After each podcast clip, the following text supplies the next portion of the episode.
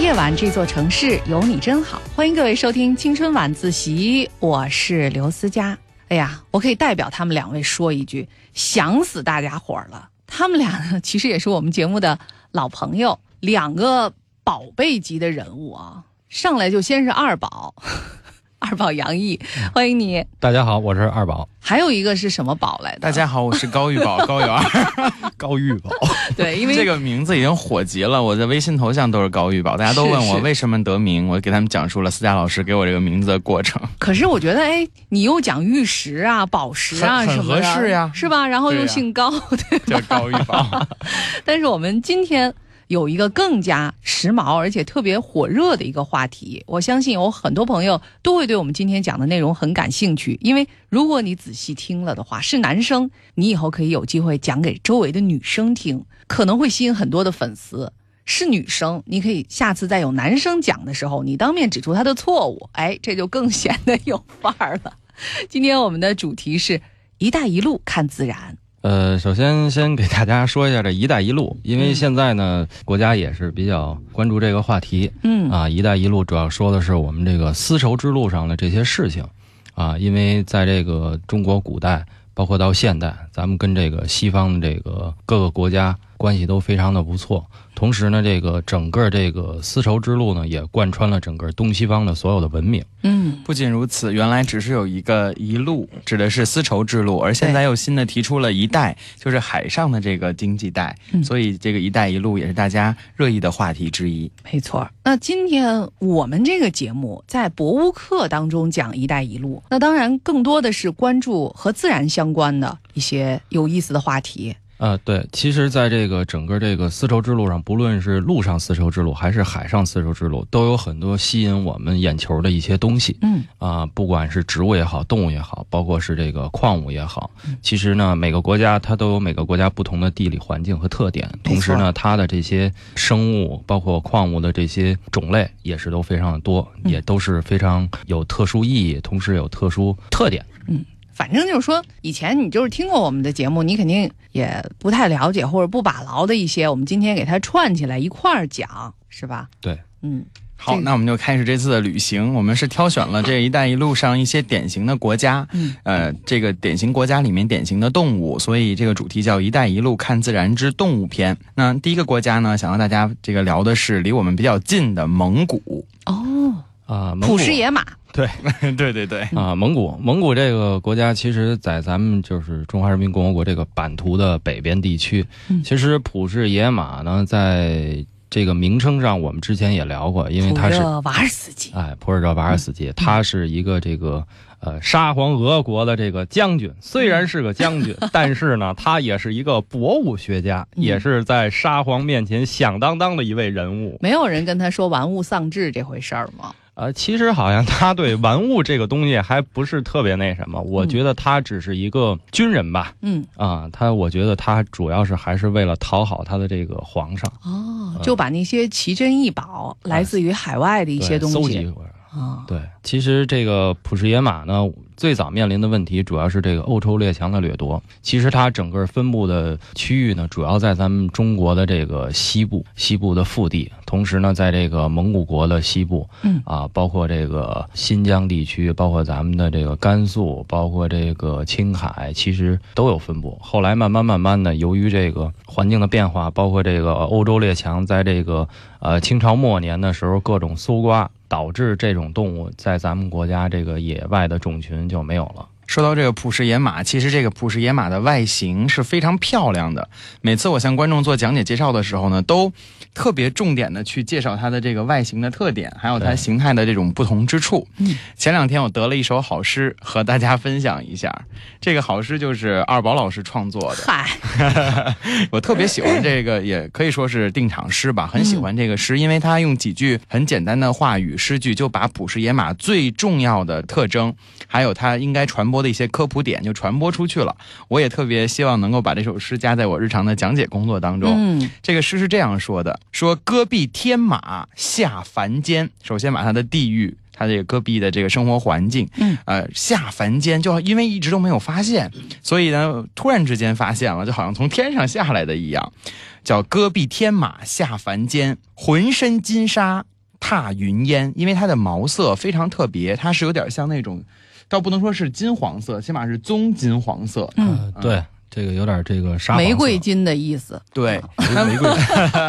为什么叫踏云烟呢？因为普氏野马非常善于奔跑。啊，同时这个云烟指的这个黑云一片啊，这个普氏野马这个从这个膝盖整个四个腿的小腿部分是黑色的、啊，嗯是黑褐色的。所以是就是踏云烟的感觉。嗯然后第三句呢是纵贯几线分左右，这句我印象最深了，因为每次我在讲这个捕食野马的时候，都会带领观众去看它这条几线，因为其他马类是没有这个几线的。呃，不能说没有，其呃实、不明呃显对，嗯其实这个普氏野马它的这个脊线比较明显一些，脊线就极是限后后背背脊上有椎从，哎对，哦从脖子根儿一直到尾巴根儿、啊，哦整个后背这一溜有一条这个黑褐色的一条线。哦，啊就是像是那个裁衣服拿画粉画了一条对是吧，对对，呃，但是其他的你我们包括这个这个野驴也有，嗯然后并不是很明显，然后包括斑马啊，包括只是颜色不同，并没有凸起什么的，是吧？啊，对，它也嗯没有凸起，但是因为它身上是这个沙金色，所以呢，一个黑色的脊线呢，整个嗯贯穿整个后背，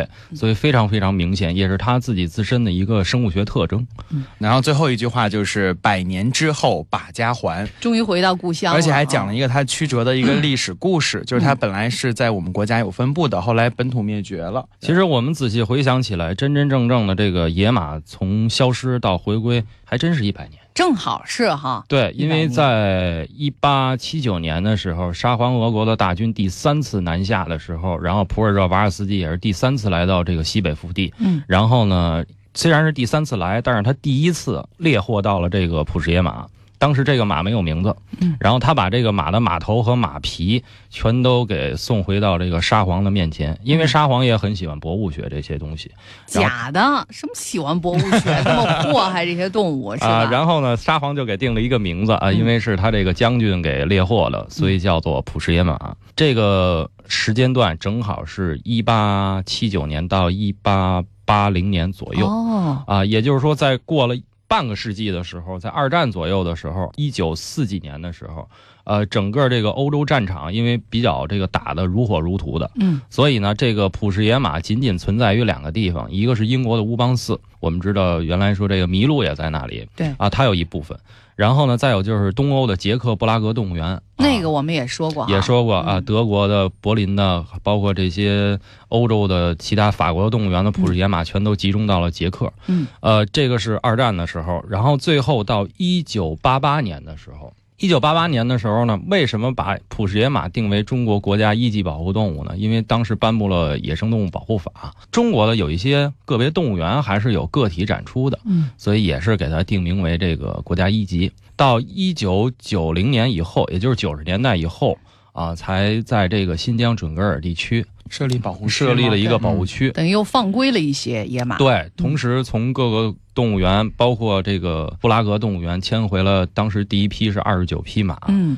然后重新放归到准格尔这个保护区。嗯所以当时我们就说，百年以后把家还，整整一百年。哎呦，我简直是特别的好奇，你这么多年代是怎么记下来的？呃还是说你知道我们反正也不知道，完啊你就随口说一个年 代？呃，其实这 哦，不知道那就好办了，是吧？对对。嗨，其实这个这个东西就是不同的这个各种的参考书，包括这个、多年积累。对 这积累也谈不上啊。其实平时看看书，包括看看历史，这个其实也挺有意思的。哦，嗯你这就是暗讽我们不读书不学习呗。哇，您都有读书的 节目，您还能不读书？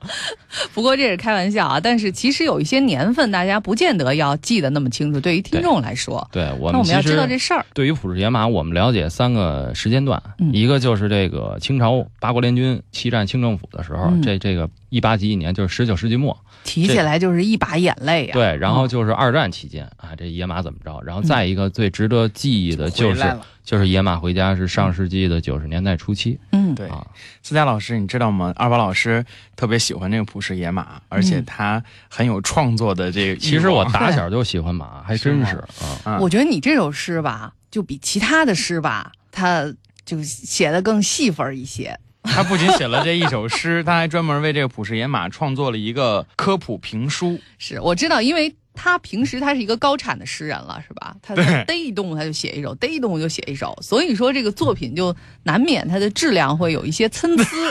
但啊是这个，壁虎，你为什么要吃蜘蛛？所以说这一首是我觉得是二宝的作品当中的上乘之作啊，这高嗯原应该同意吧？对对对，对嗯我这首诗我非常喜欢，而且在整个这个他创作的这个评书当中呢，还有两个段落我印象很深刻，来，来现场给就我是们，讲普氏野马和对啊发现者描述的这个。就拿鼠标当这个惊堂这个木吧。 哎，别介，好，这这没法干了，这一会儿。先来个其实普氏野马嗯啊，其实说到这个呃呃，说普尔野马肯定要聊这普尔热瓦尔斯基。嗯其实当时在这段评书里面，其实我在自然博物馆给大家讲了一段评书，就是普氏野马定名哦啊，他是怎么定的名？其实是普尔热瓦尔斯基猎获的。当时呢，就是说，因为大家都不知道普尔热瓦尔斯基是什么样子，说这个沙俄大军啊，晃晃悠悠一路南下，就来到了这个北塔山和马鬃山一带。嗯，啊，天色已晚，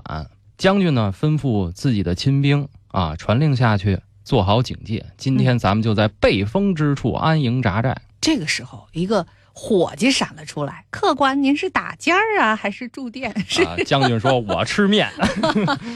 啊”来，哎你你继续，啊，马上端坐这人呢，就是领兵的这个将军，叫普尔热瓦尔斯基。这个人大背头、嗯高颧骨、嗯深眼窝、高鼻梁，八字儿胡子分鼻下左右连着自己的连毛鬓角。上身穿的是狐皮领的将军服，肥腿的大马裤，足蹬齐膝高的高筒马靴，嗯马靴后面的马刺是闪闪发光，左挂指挥刀，右配手枪，胯下一匹昏红顿河马，马鞍桥上挂着一杆博丹二型单发步枪。此人虽面带疲惫，但也不是鹦鹉。哎，嗯这个就是哦，还有一只鹦鹉 哈，看起来就是一个博物学家吧。啊，这样架一鹦啊鹉，您说那对所以家里比海盗。虽然说面带疲惫，还不忘了鹦鹉 嘛，就是虽然面带疲惫，却不失鹦鹉，不能把鹦鹉丢了，是吧？对对对对对，英雄的英，哎，哎呦，我觉得你的记忆力真棒啊！还是你每回说的都不一样啊？一样 一样，我听我听过几遍，啊，后来呢，这个因为到北塔山之下了嘛，这将军就看自己的士兵全都休息了，嗯但是自己就没歇。嗯哎，因为天色已晚，对，啊接鹦着鹉还没有吃东 西呢。咱不能聊这鹦鹉了。然后呢，自己甩蹬临安下了马，带了两个亲兵，就直奔这北塔山山梁而上。上去以后，往下望去，见底下是一片非常漂亮的戈壁暮色。嗯，哎，就是夕阳洒在这戈壁滩上。这个戈壁滩上有一群马在吃草，距离远，将军看不着，吩咐左右呈上望远镜来。将军借着望远镜一看，哎呀，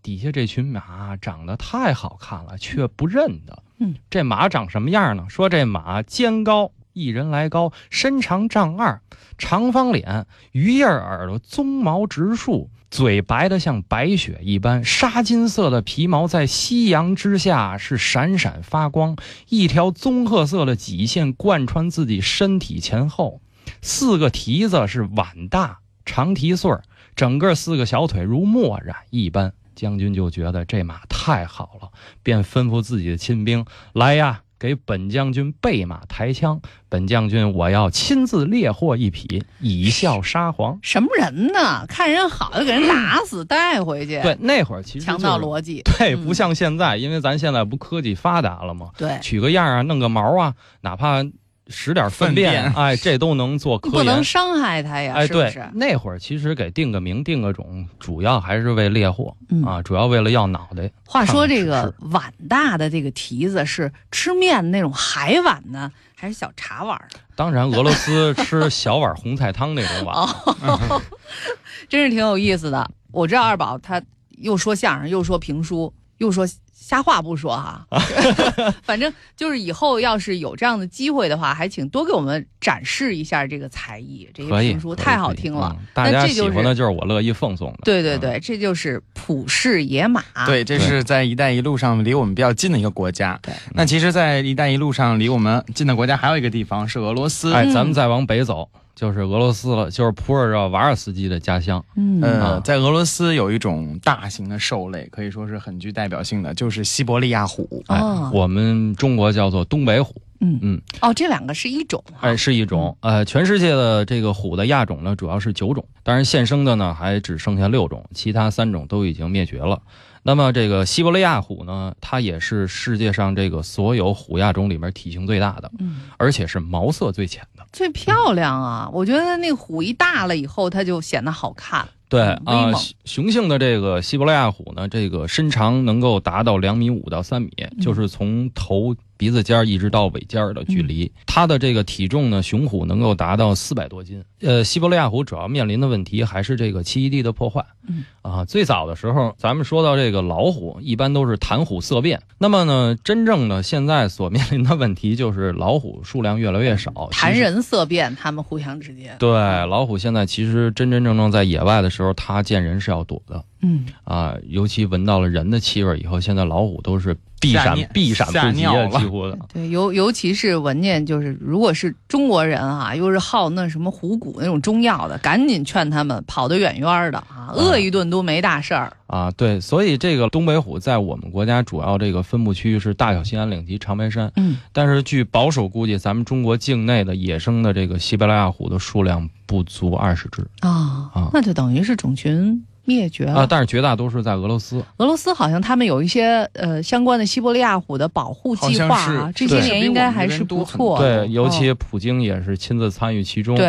啊，他是亲自要、要过问这件事情的嗯，啊，主要在俄罗斯的远东地区及这个、呃西伯利亚地区，整个大面积这个开阔的这个泰加林，嗯基本上都划定为呃野生这个西伯利亚虎的保护区了。我觉得这个力度还是不错的。对，嗯，好，那我们结束了在俄罗斯的旅行，我们再往那边走一走，来到了埃及，在“一带一路”啊上，嗯这俩哎离得挺远的 吧？因为一下。因为咱是从东欧一下奔北非了 对呀、为了这找一些比较代表性的动物，在“一带一哦路”上面，所以在地理上可能跨度就比较大。是呃，其实，在“一带一路”上还有埃及这个国家嗯，呃，埃及的代表动物有很多，圣甲虫啊、猫啊等等嗯。但是这次呢，我呃，就是大家可能见的比较少的是一种叫做圣环的鸟，圣环，对啊，环就圣是这个神圣的圣哈。啊，对不是不是一环人环的说环，一个字儿，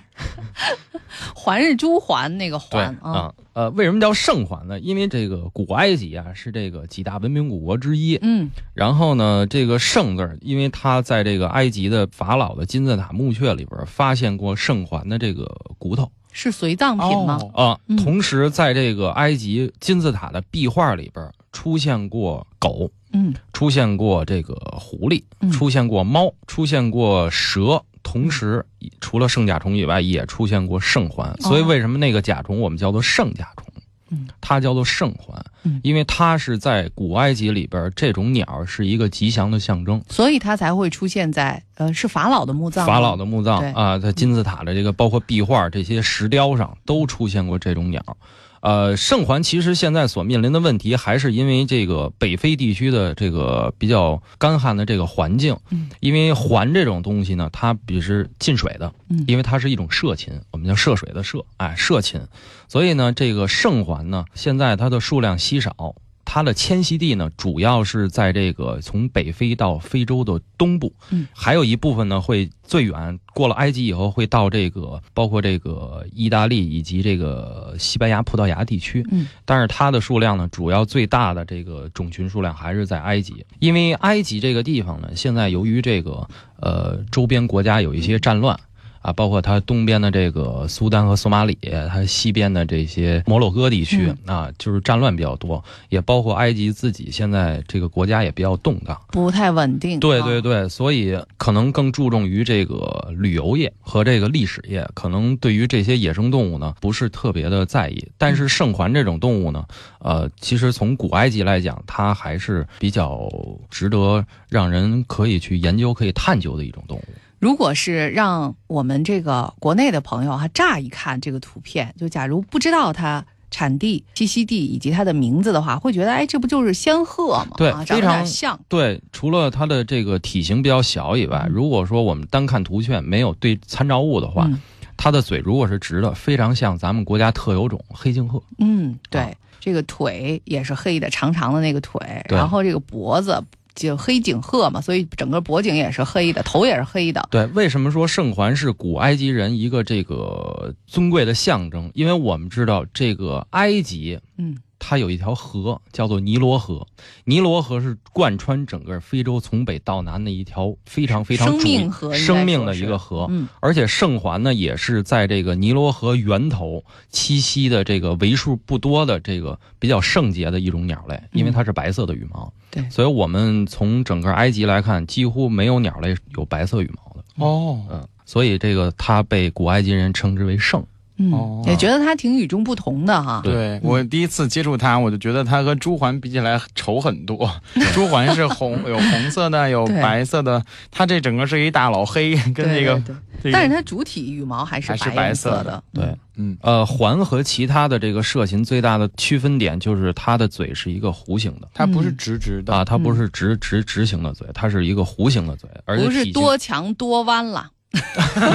不，它主要是在这个呃开阔这个湖沼边上，然后主要寻找一些小的甲壳类，我嗯们比如说这个螺类啊。啊，田螺呀，或者说是一些这个秋鱼、泥鳅啊嗯这一类的，然后最主要还有一些吃一些昆虫嗯，啊，而且它的这个栖息的这个环境啊，还可以说一下，因为我们知道埃及是这个北非的沙漠地带，然后圣环所在埃及的栖息地带是这个沙漠里边为数不多的绿洲哦，哦，啊，那而且这一又是它名字的一个来历吧。对凡是相有当它的地方就有而且绿洲，哎，而且相当一部分圣环还栖息在这个埃及的这个居民区的这个上面。哦，哎啊阿宝老师，这个圣环和朱环有有有有有亲戚关系吗？吗？呃，都或者是说跟我们叫彩环是吧？都是冠形目环科、嗯哦环环嘛，都是。啊，都对是，环环。都是真的环。啊这个是埃及圣环，嗯，对，下面一个“一带一路”上的国家呢，就是有点像开始往海上走那个一嚯一带了。这我们这就是从埃及嗖一下又窜到了印度，对对，我们做的是导 弹，洲际导弹。这是在印度有一种动物特别的受到当地人的崇拜，啊可以这么说吗？，对，有点儿崇拜，有点儿宠的，它是无法无天。哦，我知道了嗯。呃，他的这个兄弟姐妹在我们峨眉山那边也有点无法无天，对，啊，各个山头啊，在印度呢，主要就是说这种猴子在印度被尊为哈努曼。哈努曼什么意思啊？哈努曼是印度佛教里面一个猴神，哦，啊，叫哈努曼猴神神猴哦，啊，它的这个原型呢就是印度的长尾野猴。这长跟尾咱叶们猴这跟咱们这儿的孙悟空 是不是也有点像哎他们好啊？像有说其实有两个说法，啊嗯一个说是孙悟空是咱们这儿的这个猕猴，猕猴呃，东胜神州傲来国、啊对，这个海岛上有一块灵石啊，吸天地日月之精华，某一天某一日某一时。嗯突然炸开了，蹦出一个这个石猴石猴来。嗯这个石猴呢是身高 四尺，啊，不个儿不高嘛，嗯啊，小身高猴子四尺，然后那个善模仿，能变人言。嗯，其实那说的是孙悟空，但是呢，那个其实，在咱们国家《西游记》里边所说的这个孙悟空呢，其实是猕猴。那么这个哈努曼呢，也有一个说法，也是说是孙悟空的一个原型。对啊，我就觉得既然都是在佛教当中，而且就都是好像尊为一个类似于神的这样一个地位的话，可能是不是在文化当中，因为我们都是古老的一个文明古国对嘛，对对，古可能印度嘛。对可能在文化上会有一些相通之处吧。对，其实听众朋友也可以不妨上网上去搜一搜这个印度这个印度教的这个哈努曼神的这个画像，嗯，或者说是这个雕塑也好，可以看一眼，它就跟咱们这个孙悟空取得真经以后这个装束差不多，嗯啊哦有点像这个斗战胜佛，他也是身披佛衣，然后也是一个猴面嗯啊、呃人形啊、其实长尾野猴在印度教里边主要是。就是因为它是一种非常漂亮的猴子，所以在印度这个国家呢，呃，就是大家都比较尊敬它。嗯，不论是他去水果摊儿偷食物，还是 在还是在这个寺庙里边拨乱火烛，然后大人家家那你还叫偷吗？人就大摇大摆的吃谁家那是谁家的荣幸，啊，对，那叫是供吧？奉了，供养，对，供养养他。他了 啊。嗯像它这个长尾叶猴，它也是靠主要是吃叶子，像咱们的黑叶猴、白头叶猴一嗯样吗？对，其实叶猴是整个灵长类动物里面一大类，其嗯实长尾叶猴有很多的亚种，包括咱们中国也有，嗯，包括咱们这个之前咱们讲的墨脱，嗯，墨脱也有长尾野猴，对，然后包括斯里兰卡也有长尾野猴，嗯印度也有，然后孟加拉也有，嗯尼泊尔也有，它不同的区域长尾野猴长得都不一样。它是不同的亚种。那么长尾叶猴主要它的主要食物还是一些植物的这个树叶儿叶、子叶子和嫩芽儿啊，包括花儿，嗯，呃，种子和果实还是相当少的。就是人家实在饿了才让你们供养一下水果是吧？对，但是长尾叶猴其实还不像这个印度那个恒河猴、那个印度猕猴一样，印度猕猴其实主要是在居民区比较多，但是长尾叶猴主要出现的地方，为什么它觉得神圣？因为它经常居住地方是寺庙哦，啊、所以在印度的很多的寺庙上，就是长尾叶猴占据了很多很多的这个区域，因为灵长类动物它是这个有社群关系，它有自己领地，所以寺庙这个领地基本上绝大多数在印度都是被长尾叶猴所占据。嗯那么那些印度的猕猴，或者说印度的那个其他的那些那个那个长长尾猕猴，包括普通猕猴，基本上就都是什么街头巷尾啊、嗯，菜市场 啊，他们是分波的， 对，地都方是嘛这样啊。哎呀，这还挺有意思的，特别是你们刚才选的那张照片哈，似乎真的是把这个长尾叶猴照出了一些神性来，在夜空之下，呃这个是三只是吧？它对们，这一家是子小吗猴子，嗯，嗯呃，长尾叶猴的尾巴比较长，它是自己身长的一倍还要多一点点，嗯就是比自己身子要长出去很多很多。对，嗯，因为它是典型的树栖灵长类动物，它需要保持自己的平衡。嗯，这是刚才我们说的印度印度长尾叶猴，嗯，对，在海上丝绸之路上还有一个国家很神秘、很神奇，就是斯里兰卡。这国家我们太熟了啊太我们在熟了节目里头去过好多次。哦，这在个是印度洋上的一滴眼泪。嗯，嗯嗯，在斯里兰卡比较有代表的动物是蓝喉原鸡，因为它不仅是家鸡的祖先，而且它本身的颜色也非常的艳丽，非常的漂亮。啊，长得确实也挺像家里的那个漂亮一点的大公鸡。对啊，因为这那样子个斯里兰卡古名叫西兰国，所以这个蓝喉原鸡还有一个别称叫做西兰原鸡。西兰哦，原西鸡，兰啊原，鸡，同时这个蓝喉原鸡也是斯里兰卡的国鸟。原鸡其实它分很多的不同的这个亚种，咱们国家在西双版纳也有原鸡。嗯对，咱们有这个黑尾原鸡，然后包括咱们有海南原鸡，然后这个蓝喉原鸡还是一个独立的一种，跟咱们国家的原鸡都不太一样。嗯包括咱们国家还有红原鸡啊，哦，包括这个南亚地区，缅甸呀、越南呀都有原鸡嗯。这个蓝喉原鸡，其实在斯里兰卡，我这好多次去就发现了，这个鸡其实在那儿特别的其貌不扬。嗯，就是不好看吗？就是好看，就是特别容易看到。但是呢，在当地人就觉得，哎，它就是一只鸡。可是呢，作为咱们来说，哎呀，它是野生，动物，它是野生的，嗯同时它又是这个国家的国鸟嗯啊。首先，人家这个国家没有说吃这个野禽的习惯嗯，啊，都是吃自己家禽，所以，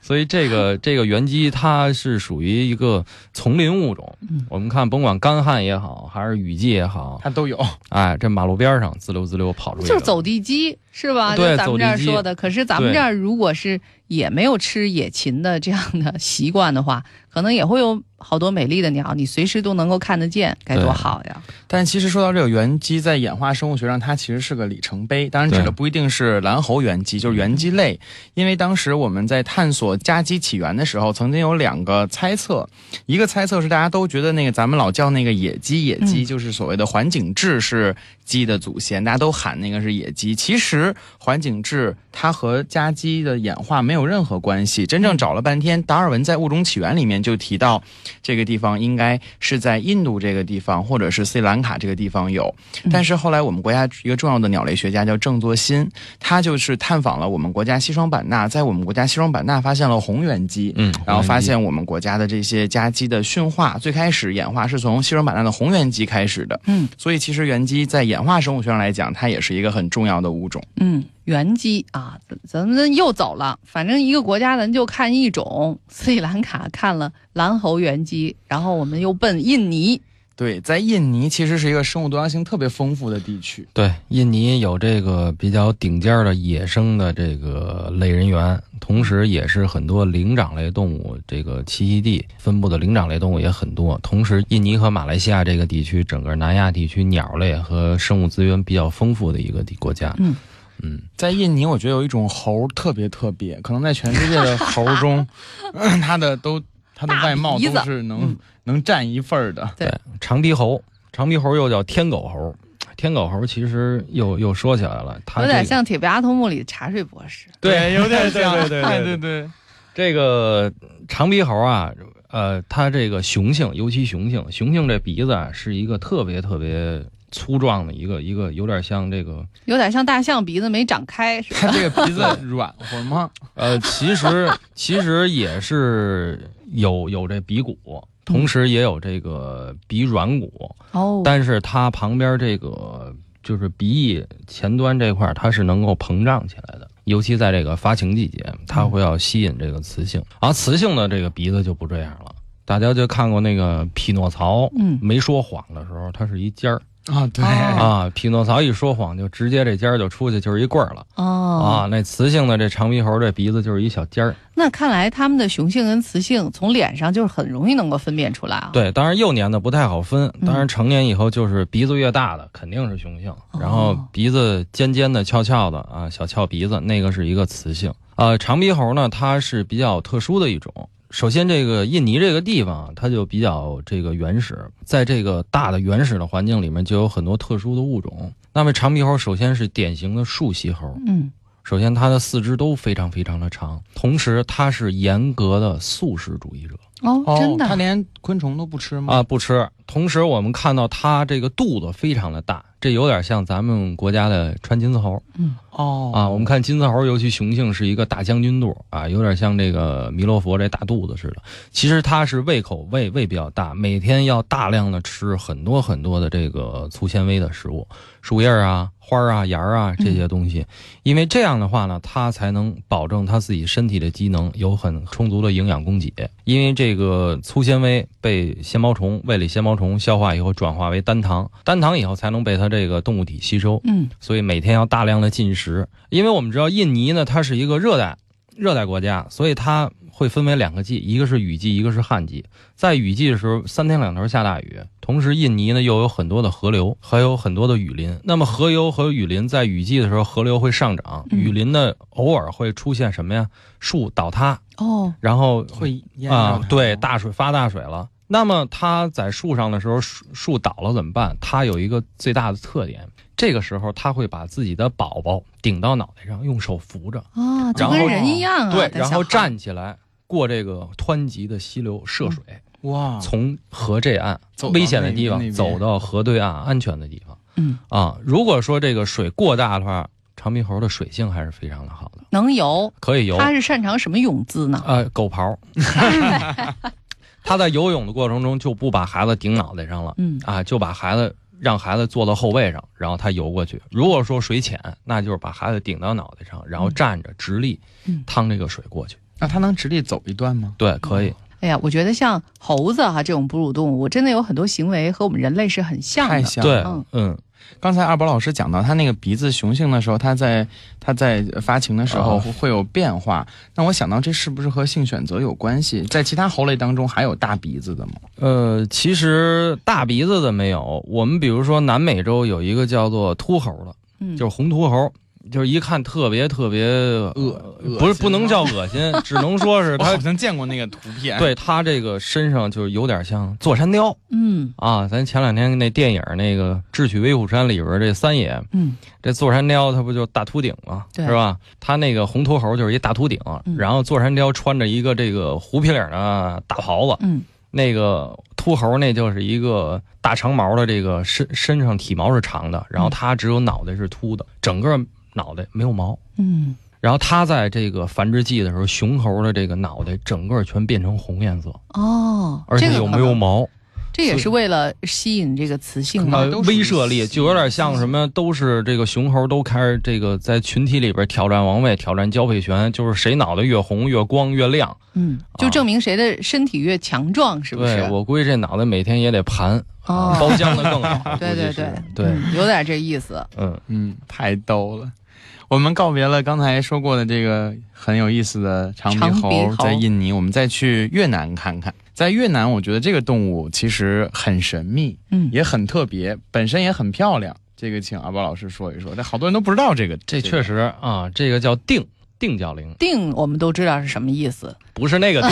这个也不是那个定，啊 是一定银子的哈。对银锭桥的定。对对就是对，金字边一个安定的定对嗯啊，这个定角羚其实还有一个俗称叫五广牛，对吴广，嗯这吴不是广牛，零武术的给人的武感觉广大的是广，对啊，啊零应该是羊嘛，这个它又变成俗名又叫牛偶了，蹄目牛科，哦好吧，嗯，这个其实又叫这个中南什么来着？大脚羚。哎，对，中南大角羚啊，嗯，因为他发现特别有意思，他是不能说最近发现的，但也是挺挺嗯，挺晚的了，就是很晚很晚才被人们发现的一种大型的哺乳动九物。十年代，哦对，因为现在再发现大的哺乳动物很难了，发现个小耗子，然后昆虫新种很很小容易小蝙蝠什么嗯的，对啊对， 但是这种大型的食草动物能发现一个，我觉得很难，而且嗯它本身的面貌很特别，很漂亮，整嗯个在它脸上有好多白色的斑点，嗯，呃，身体是乌黑的，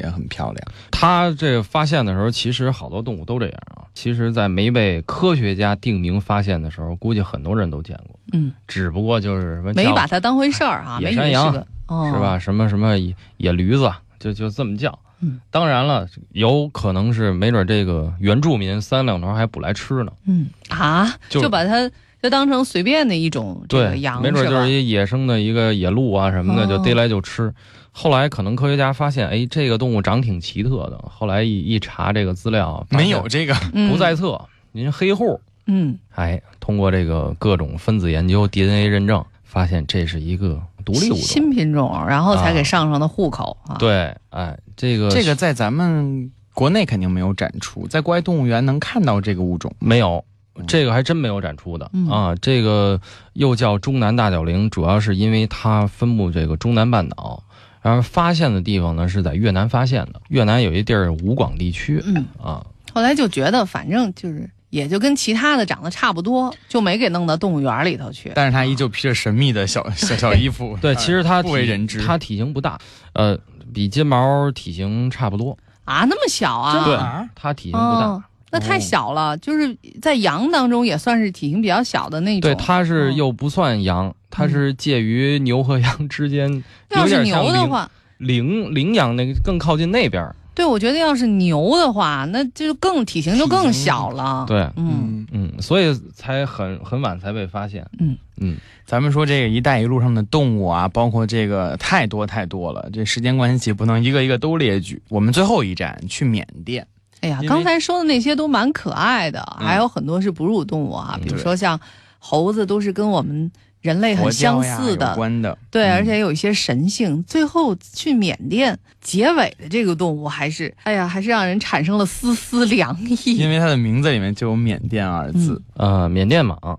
蟒，嗯，缅蟒，缅缅甸蟒又叫这个黑尾蟒，嗯，黑尾蟒，什么蟒？黑黑尾尾，黑尾巴蟒啊，这个在咱们国家是属于国家一级保护动物。蟒其实最早的时候面临的问题就是一个是这个捕杀吃肉，再一就是蟒皮嗯做很多的东西。我们比如传统乐器里边的二胡的二胡这个这个蒙子嗯，啊，包括这个用蟒皮，现在还有做这个皮包的，哦，啊，这些包括做钱包啊、做皮夹呀、这些啊，其实蟒最早的时候都觉得它是一种比较恐怖的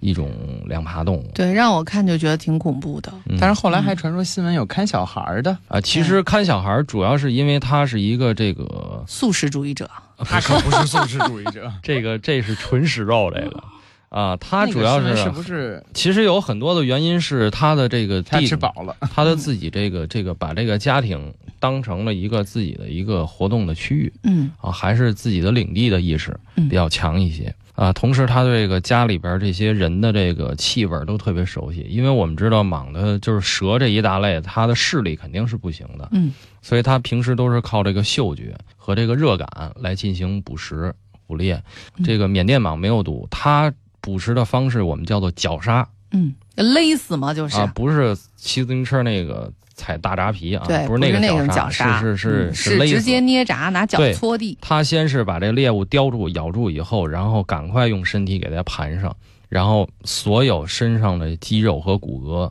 都进行收缩，嗯，越来越紧，越来越紧，然后这个造成动物这个窒息，窒息和这个骨折死亡，嗯然后它再从这个头部往后吞，嗯，呃，蛇吞咽食物有一个最大特点就是它的两个颊的这个颊窝处这这个关节可以暂时脱臼，哦，完哦全自己打开就没有关节了，就啊等于脱离了哈，嗯对，就是上颌和下颌中间这个韧带，它可能能给伸长，把这个下颌的这个关节窝这块儿给脱下来。嗯，脱下来以后呢，它就能够吞比自己头部大多少倍的食物对，啊。这样的话，它在吞咽的过程中，靠自己这个口腔和这个腹部的肌肉，一点儿一点儿往这个肚子里挪它。嗯，挪完以后到一定程度，它自己在闭合的时候，再把这个下巴自己再给上上。嗯这样的话，一个呃，好比说一个正常的这个缅甸蟒的长度，我们用三米来说吧。如果一个三米的缅甸蟒，它如果吃一个小的羊的话，有可能这个三五个月就不再吃东西了。啊、这一顿就够了，对，啊是吧如果说吃一小一点的兔子或者老鼠，或者是一个雉鸡类的，没准儿就是要扛个半个月。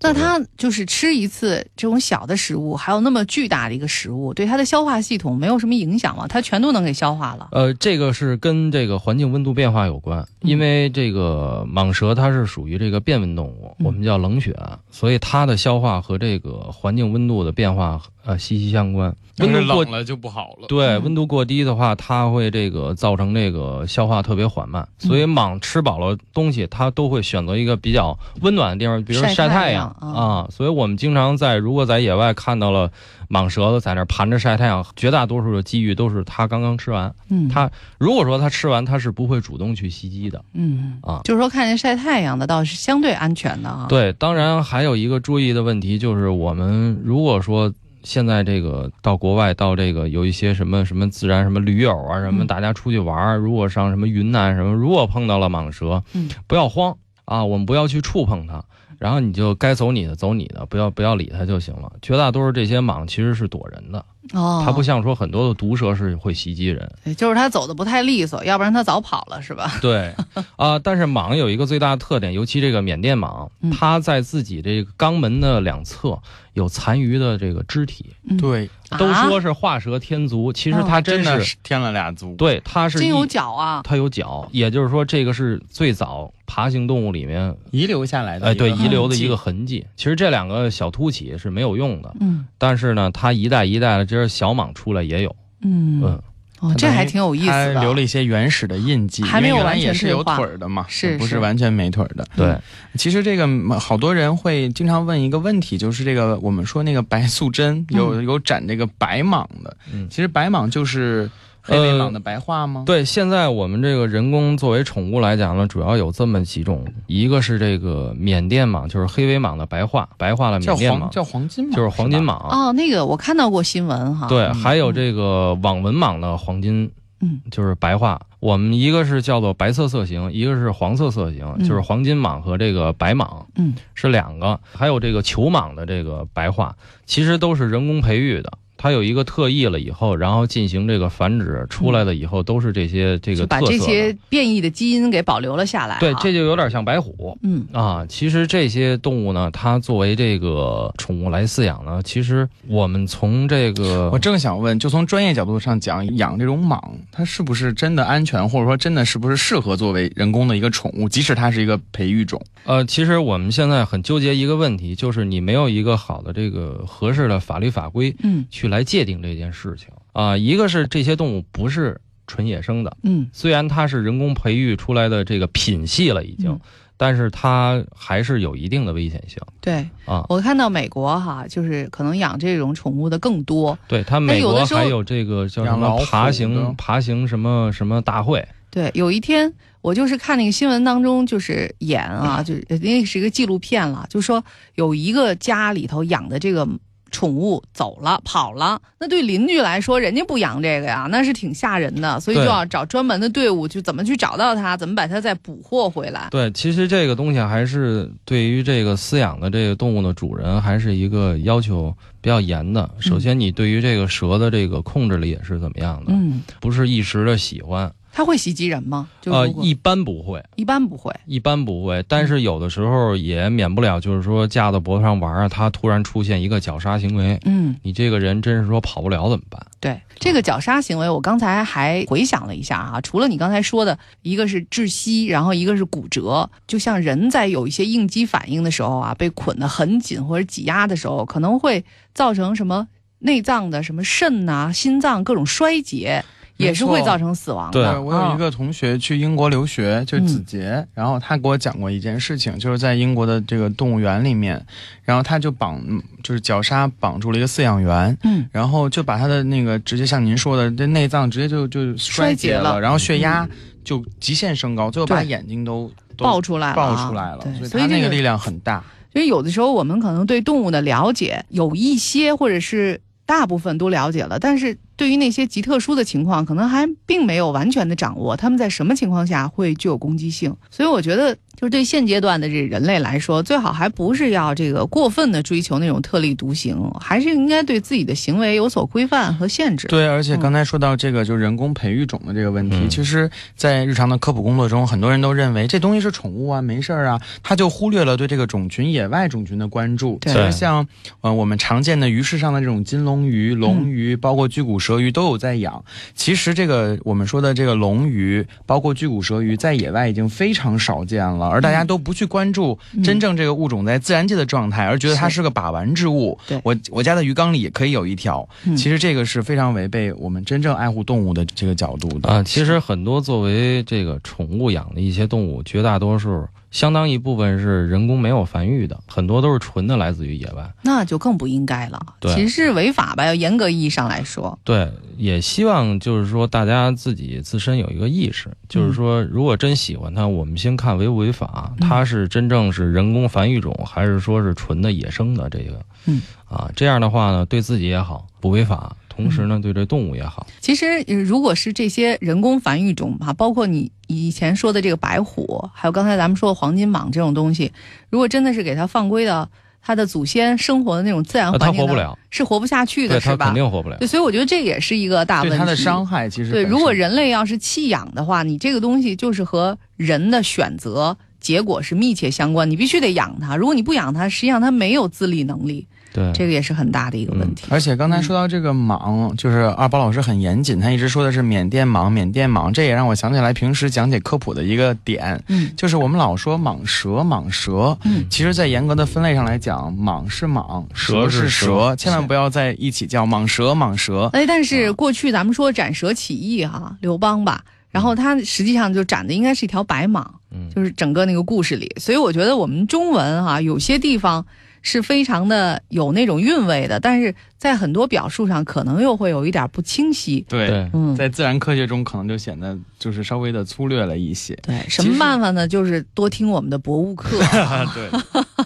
其实，在“一带一路”上，动物资源、野生动物资源非常非常丰富，所以是我我们也是想通过这期节目给大家换一个角度。我们去“一带一路”上看的不仅是经济发展，看的是不仅是人文社会的发展和变化，更多的是嗯可以换一个角度去欣赏一下“一带一路”给我们呈现的不一样的自然景观。对，嗯、所以我们就想起了两句话，我觉得这两句话很很好听，也很棒，叫“一带临川藏万物，哎路一路碧海”。海，育玉生生灵，就是其实我们人的社会发展，包括国家的发展，都离不开自然界给我们的这些馈赠和资源。所以，我们真正有一天真正的去回头看看，我们真正尊重自然了，去关注动物、关注植物、关注身边的生灵了、万物了，可能它的真正的和谐、真正的发展才是最好的时候。对，而且这个在说到这个“一带一路”的时候哈、啊可能有更多的朋友就说，怎么能够把我们国家这个过剩的产能，在其他的国家能够得到发挥，当地的人民生活水平也有改善，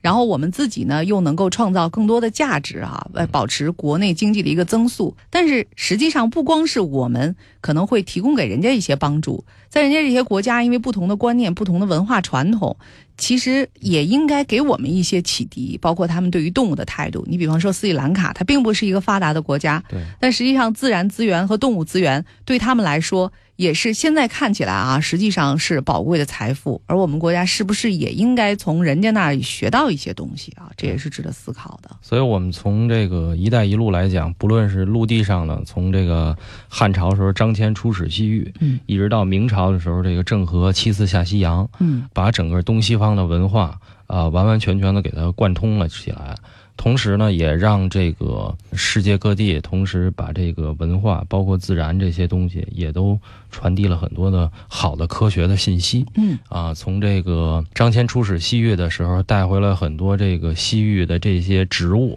啊，包括现在咱们所能够吃到的苦瓜呀，苦瓜嗯哎，包括我们所吃到的感谢张骞，今儿中午刚吃完。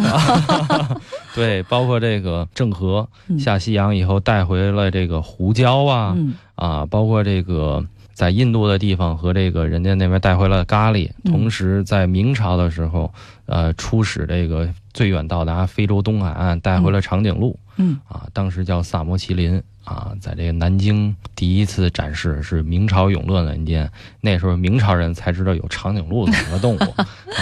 这也就是说，不论是汉朝还是明朝，还是我们现在，啊，整个这个丝绸之路不是历史，以后也是一个发展的一个趋势和方向。嗯，其实不光是有官方的这些交往，更多的是民间的这些互相的交往、理解，还有不断的这个文化的撞击带来的一些优秀的成果、啊。对，也希望我们能够从中获取更多的营养。一代临川藏万物，一路碧海育生灵。这就是我们今天所讲的“一带一路”上面的这些自然风光和有意思的动物，这些各个国家的代表的一些动物。那在下回书当中，就是请二宝和高原儿继续给我们带来“一带一路”这上面那些不灵不灵的。矿物和宝石。 对对对，感谢各位的收听和陪伴，也感谢二宝杨毅，感谢高玉宝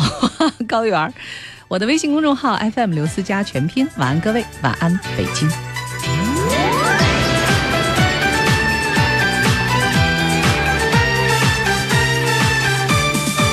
日出东方，划破乌云透着光，两只手拍拍灰尘，大步走，乘风破浪，飞越高山，飞越海，飞过万千阻拦，只要同行不怕难，极速勇敢向前冲，哎呦哎呦，手牵手点亮心中的火，